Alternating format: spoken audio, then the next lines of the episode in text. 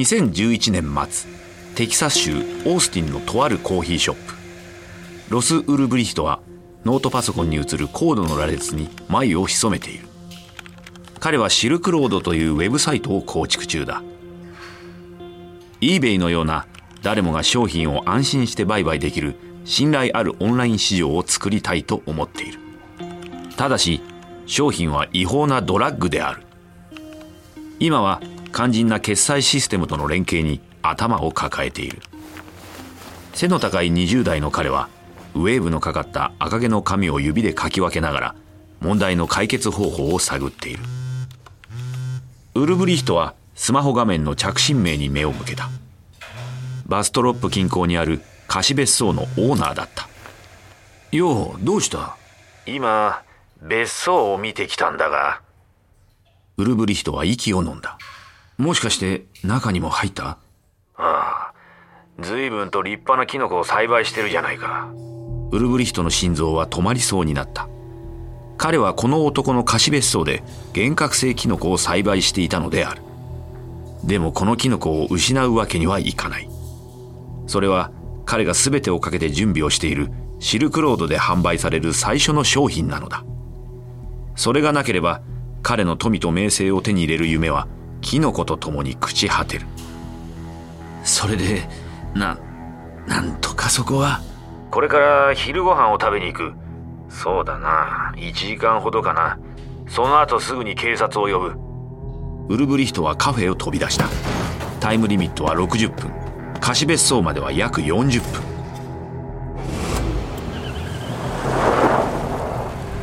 アクセル全開で走っている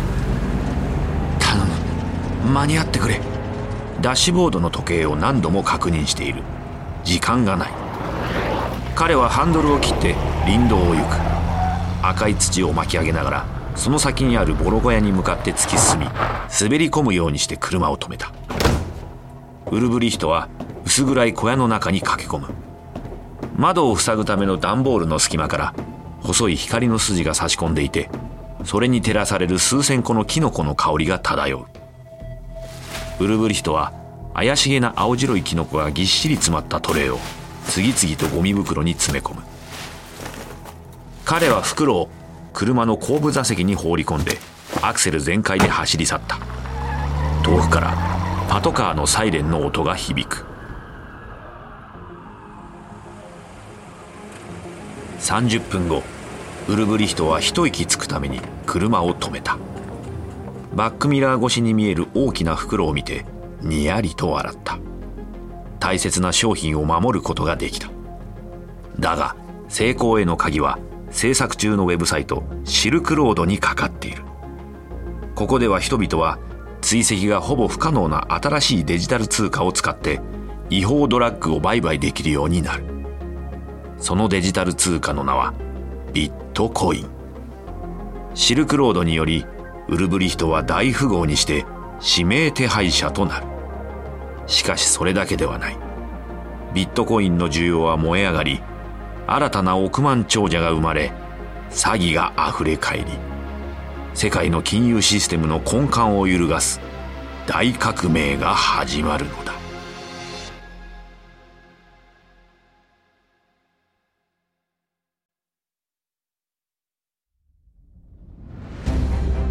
原作ワンダリー。制作日本放送がお届けするビジネスウォーズ。案内役は私春風亭一之輔です。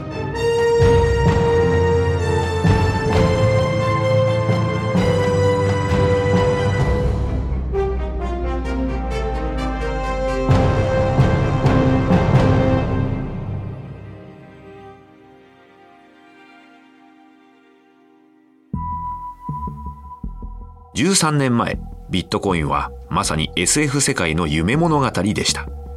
しかし今ではビットコインやその他のデジタル通貨は2兆ドル近い価値があり韓国の GDP を上回ります。これを通貨の未来だと謳う者もいれば人類最大のバブルと呼ぶ人もいます。しかしデジタルマネーが世界の経済秩序に挑戦しコインベースジェミニロビンフットなどの新しい金融大手の台頭を後押ししていることは間違いありません。今回のシリーズではデジタルゴールドラッシュとサイバー金融の無法地帯を攻略しようと動き出す企業間の戦いの物語をお届けします。多くの犠牲が伴う危険な冒険の始まりです。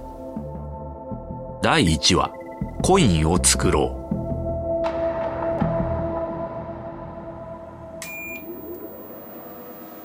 2009年1月カリフォルニア州サンタバーバラ郊外に立つ一軒家。コンピュータープログラマーのハル・フィニはリビングの隅にある机の横に座りパソコンの電源を入れる。朝のコーヒーを飲みながらパソコンにつながれた4つのモニターが立ち上がるのを眺めている。この日フィニーは全く新しい金の誕生に手を貸すことになる。昨夜送られてきたサトシ仲本からの E メールを開いた。メールに添付されているリンクを開き、コーヒーを飲みながらファイルのダウンロードを待った。フィニーが仲本を知ったのは昨年のこと。暗号技術に関心のあるプログラマーが集まる無名のフォーラムに中本がビットコインというデジタル通貨の構想を投稿した時だった。多くの人はすぐに中本を否定した。それまでのデジタルキャッシュの試みがそうであったようにビットコインも必ず失敗するに決まっていると。それに中本は新参者で彼を信用する人はほとんどいなかった。だがフィニーは政府も企業も管理できない中本の仮想通貨の構想に感銘を受けた。そしてビットコインを現実にするためのコードを書くよう中本に促した。昨夜フィニーに届いていたメールはまさにそれを実現させた知らせだった。フィニーは中本にメールを打ち始めた。今インストールしてるけどオンライン中？フィニーはメールを送信した後中本が世界のどこにいるのか全く知らないことに気がついた。この人物は男なのか女なのかいや実は集団なのかもしれない。だが関係ない。インターネットは自分を偽っている人ばかりだ。中本からのメールがフィニーの受信トレイに届いた。オンライン中です。何か問題があったら言ってください。よろしくお願いします。フィニーは中本のプログラムを起動。ランダムな文字と数字で構成された長いコードが生成された。これがフィニーのパブリックアドレスだ。これは銀行口座番号のようなもので彼が所有するビットコインはこのアドレスにリンクされ取引が行われる。さらにプログラムは別の複雑なコードを生成した。これはフィニーのプライベートキー。すなわち秘密鍵だ。これを使ってパブリックアドレスへのアクセスを制御する。カードの暗証番号のように自分だけが知っている暗号で取引を承認するために使用する。パブリックアドレスと秘密鍵を結びつける数学的計算は非常に複雑に作られておりハッカーが他人のパブリックアドレスを使って秘密鍵を盗むことは不可能である。そのためビットコインのセキュリティは極めて強固である。だが簡単に復元変更可能なパスワードとは異なり秘密鍵を失えばそのビットコインへのアクセスを永久に失うことになる。フィニーはコーヒーを飲み干し中本のプログラムが他に何ができるのかをチェックすることにした。選択肢は2つだけだ。1つ目はコインの送信。だがフィニーの手元には送るビットコインがない。そこでもう一つの選択肢であるコインを生成をクリック。画面上では何も起こらないがパソコンは熱を上げて動き出した。彼のパソコンはビットコインのプログラムを実行している他のコンピューターをインターネット上で探し始めた。そしてほどなくして唯一該当する中本のコンピューターを発見した。接続が完了するとフィニーと中本のコンピューターは複雑な数学のパズルを解く競争を始める。これは勝負であり最初にパズルを解いたコンピューターの持ち主が大量の新しいビットコインを獲得する。競争が終わればすぐに次の獲得競争が始まる。このプロセスをマイニングという。だがこの戦利品は他人が自分のコンピューターをビットコインネットワークの構成員にさせるために中本が仕込んだ餌である。ビットコインが通貨として機能するためには支払人が実際にコインを持っているかどうかを確認する方法が必要である。クレジットカードの場合ビザやマスターカードなどの会社が所有するコンピューターが取引を検証する。だがビットコインには仲介者も所有者も母体となるコンピューターもない。その代わりビットコインのネットワークは利用者が自分のコンピューターの力を貸し出すことによって確認が行われている。実にうまい仕組みである。新たにビットコインを得る機会のために人々は喜んで自分のコンピューターをそのネットワークに差し出し働かせる。コンピューターがビットコイン争奪戦を繰り広げるのを横目にフィニーは外出した。その夜帰宅した彼は自分のコンピューターがいくつビットコインを獲得できたかを見てみた。50ビットコインか。そのうちビールでも買えるかもしれないな。数日後中本はビットコインのプログラムをオンラインで公開。これがビットコイン時代の幕開けとなった。だがその時点ではビットコインは無価値である。2010年7月ニューヨーク州の小さな町パターソン明け方。ミースン・マケーレブは寝かしつけたばかりの幼い息子を抱いて階段を上り夫の書斎に向かった。テック系やプログラミング系の本やゲームのコントローラーで散らかった机の上のパソコンで夫は忙しそうに何やら作業をしている。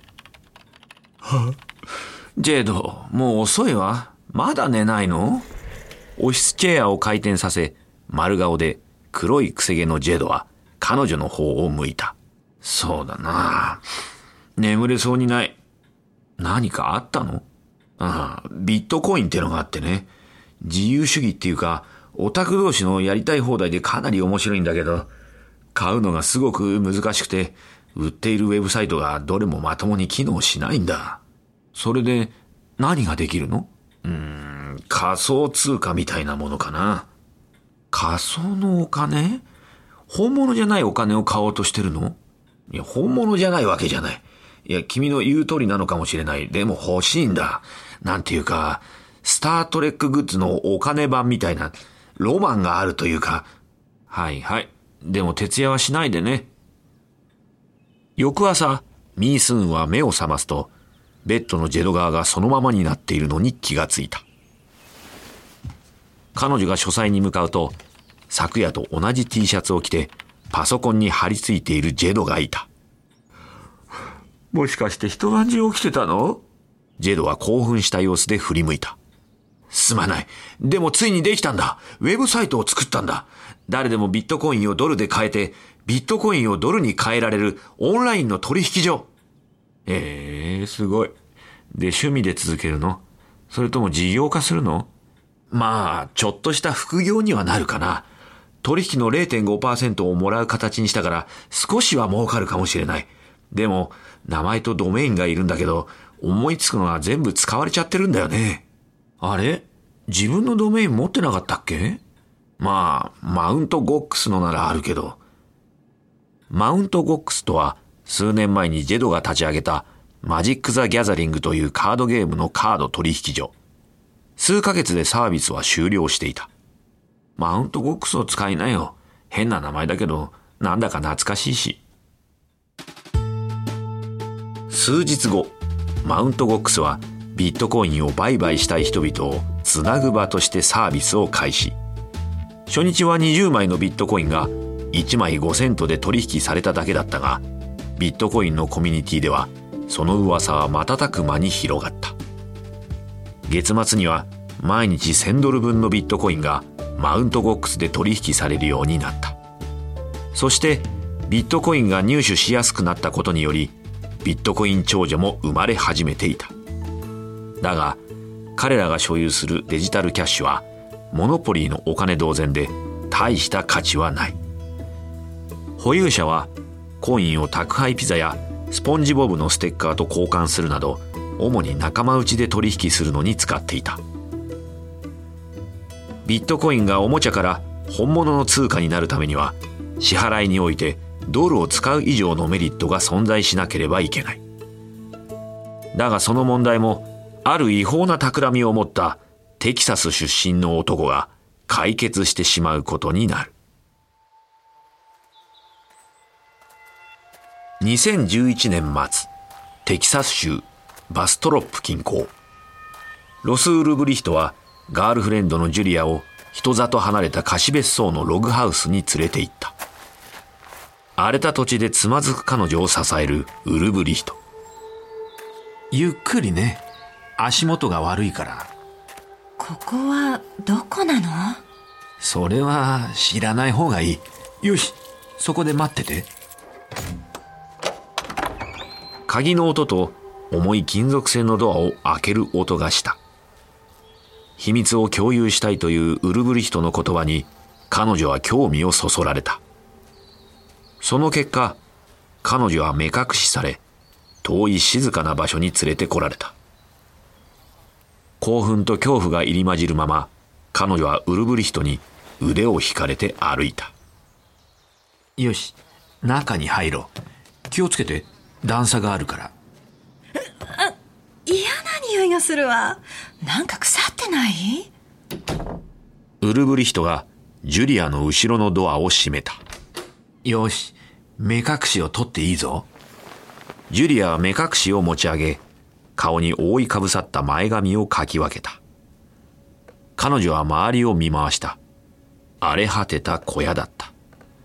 窓にはボロボロの厚紙が貼られ棚にはキノコが大量に生えたトレーがびっしりと並んでいる。彼女はトレーの中を覗き込みウルブリヒトを見た。これもしかしてマジックマッシュルーム？正解。小屋の中はキノコだらけだった。明らかに個人使用を超える量だった。でもこんなにたくさん。どうするの？ウルブリヒトはにやりと笑った。シルクロードの開発を極秘で何ヶ月も進めていたがジュリアなら信用できる。ネットで売るのさ。嘘でしょ？テキサス州では第一級の重罪よ。フリマサイトにでも載せて捕まったら終身刑よ。そんなもの使わないさ。実はシルクロードっていうサイトを作ってるんだ。アマゾンとか eBay みたいな感じなんだけどそれの闇市みたいにするつもりで最初に並べる商品として売るんだ。他人が麻薬を売るようになればその都度シェアが手に入る。そう。でも警察は銀行振込とかペイパルの支払いを追跡できるんじゃない？だからこそビットコインっていうデジタルキャッシュを使うんだ。金融システムの外に存在してて痕跡を一切残さないように設計されてる。取引に関わった人のデータは暗号化されてビットコインをドルに両替するまで銀行は必要ないんだ。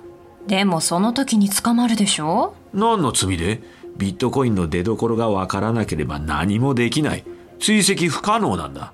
シルクロードや俺に結びつけることはできない。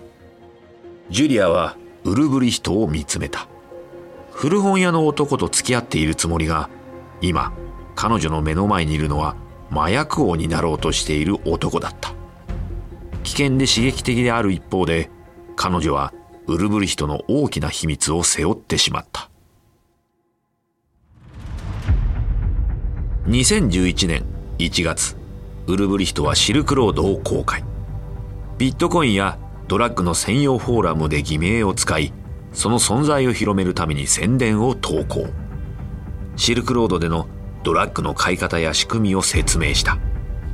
数人の顧客が彼のマッシュルームを購入。警察に見つかることなく取引は完了。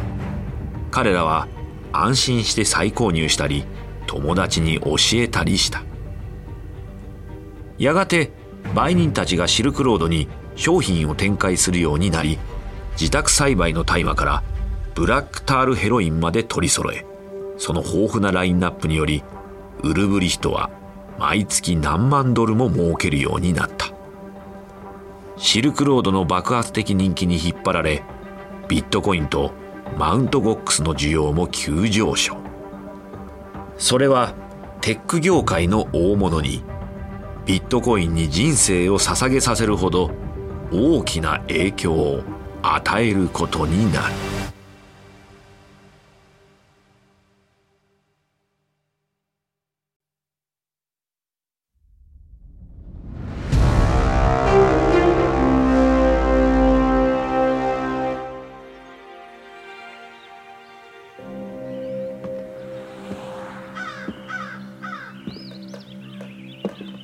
2011年2月カリフォルニア州サンノゼ。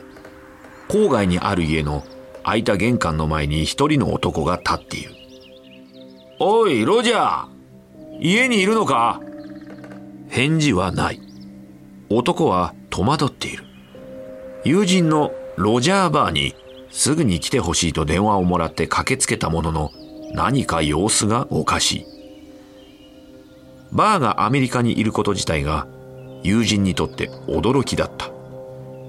シリコンバレーでコンピューターのメモリーを売って財を成したが今は東京に住んでいると聞いていた。正確にはバーはアメリカ政府から逃れるように国を離れていた。花火をネットで販売したことで数年前に逮捕され刑務所に入れられていた。だが彼はこの有罪判決は彼が行った犯罪そのものよりも彼自身の主義主張と関係があると考えていた。それは現政府に代わって経済と個人が全く自由な新しい社会を構築するべきだとする思想であった。ロジャーバーの友人はあらゆる角度から家の中を覗いた。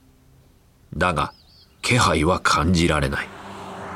ロジャー中に入るぞ。勝手に入るけど、柔道の技とかかけてくんなよ。家の中は散らかっている。中華や日本食の食べ残しがテーブルを埋め尽くし、床には書類が散乱している。そして奥のキッチンテーブルの横にバーが座っていた。バーは32歳の丸刈りスポーツマン。だが体調が悪そうだ。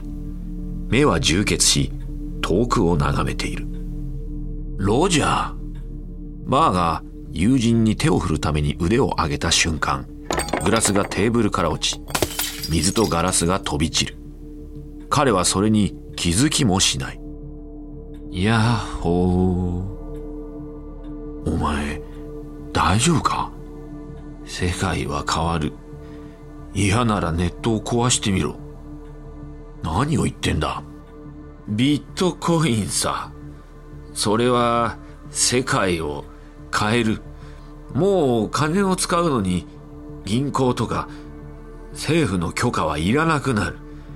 国家主義者は滅びるんだ。シルクロードはその始まりに過ぎない。シルクロードってなんだ？サイト。ビットコインでドラッグが買える。おいおい、お前そういうのは嫌いじゃなかったのかよ。いやいや、ドラッグがやってないけど、具合が悪い。寝てないんだ。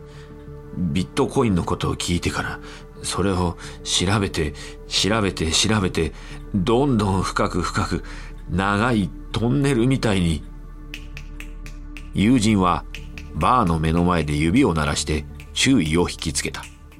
最後に寝たのはいつなんだ？わからない。何日も前。一週間前とか、こんな状態になるわけだ。寝不足どころじゃない。今から病院に行くぞ。元気を取り戻し、退院したバー。だが、彼は以前とは違う。ビットコインが彼の人生を変えてしまった。バーはビットコインが国家を無力化するツールになると期待してる。政府は金をコントロールすることで自国の軍隊や警察に必要な資金を調達することができる。だが、ビットコインを作ったり、コントロールできる政府は存在しない。バーは世界がビットコインを使うようになれば、政府は力を失い、彼が夢見る理想の社会が立ち上がると信じているバーは早速行動を開始財産のほとんどをビットコインに移し事業でもビットコインで受け付けるようにし人に会えばビットコインを配った。その行動から彼は仲間の賛同者からビットコインジーザスと呼ばれるようになる。また全米100局以上で放送されている超自由主義政治を推進するラジオ番組フリートークライブにこんな CM を打った。いつの時代にも社会の根幹を揺るがすような革新的技術が生み出されます例えば車輪印刷機インターネットそして今金融危機に向かっているこの世界で新しいテクノロジーが世界中の通貨制度の在り方を変えようとしていますそれはビットコインと呼ばれるものであるだがバーの熱心な布教活動にもかかわらずビットコインへの信頼は根底から揺らぐことになる。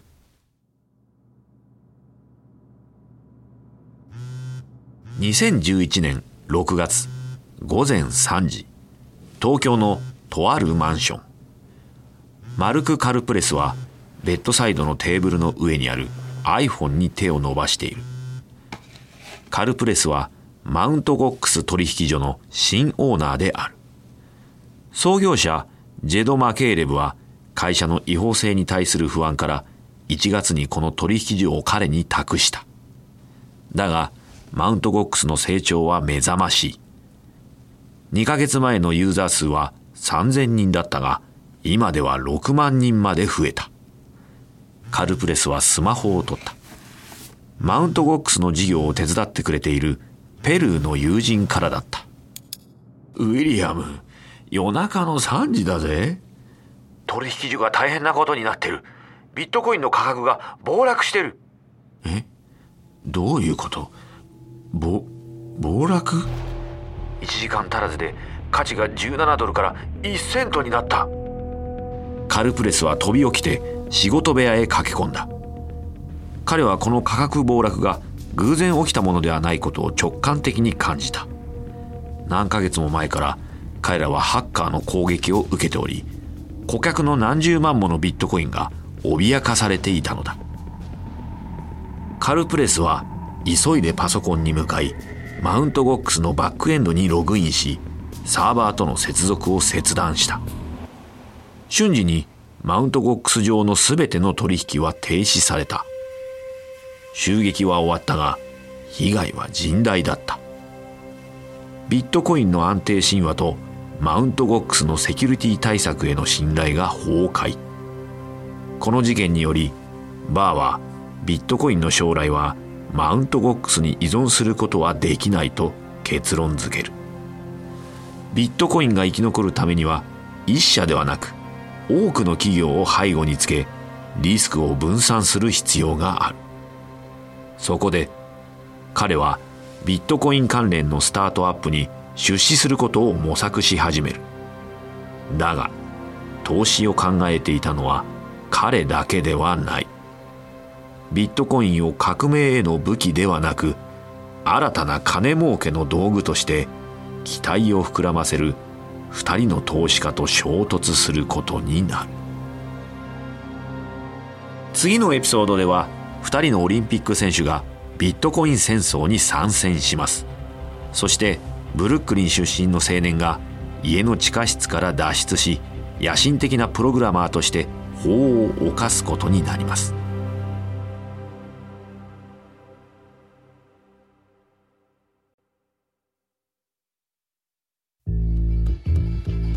お届けしたのはビジネスウォーズ。仮想通貨戦争のシリーズ第1話です。ストーリー中のお聞きいただいた会話について私たちには当時の正確な会話を知ることはできませんができる限りのリサーチに基づいて構成されています。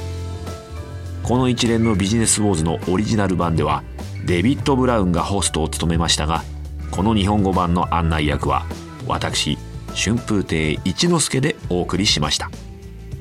脚本トリスタン・ドノバン。シニアプロデューサー及び編集長カレン・ロー。編集及びプロデューサーエミリー・フロスト。サウンドデザインカイル・ランダルプロデューサー柴田修平。エグゼクティブプロデューサージェシカ・ラドバーン。ジェニー・ローワー・ベックマンとマーシャル・ルーイ。Wondery のコンテンツとして制作されました。翻訳吉原ボビー。日本語版制作シャララカンパニー。日本語版プロデュースおよび監修ニッポン放送でお届けしました。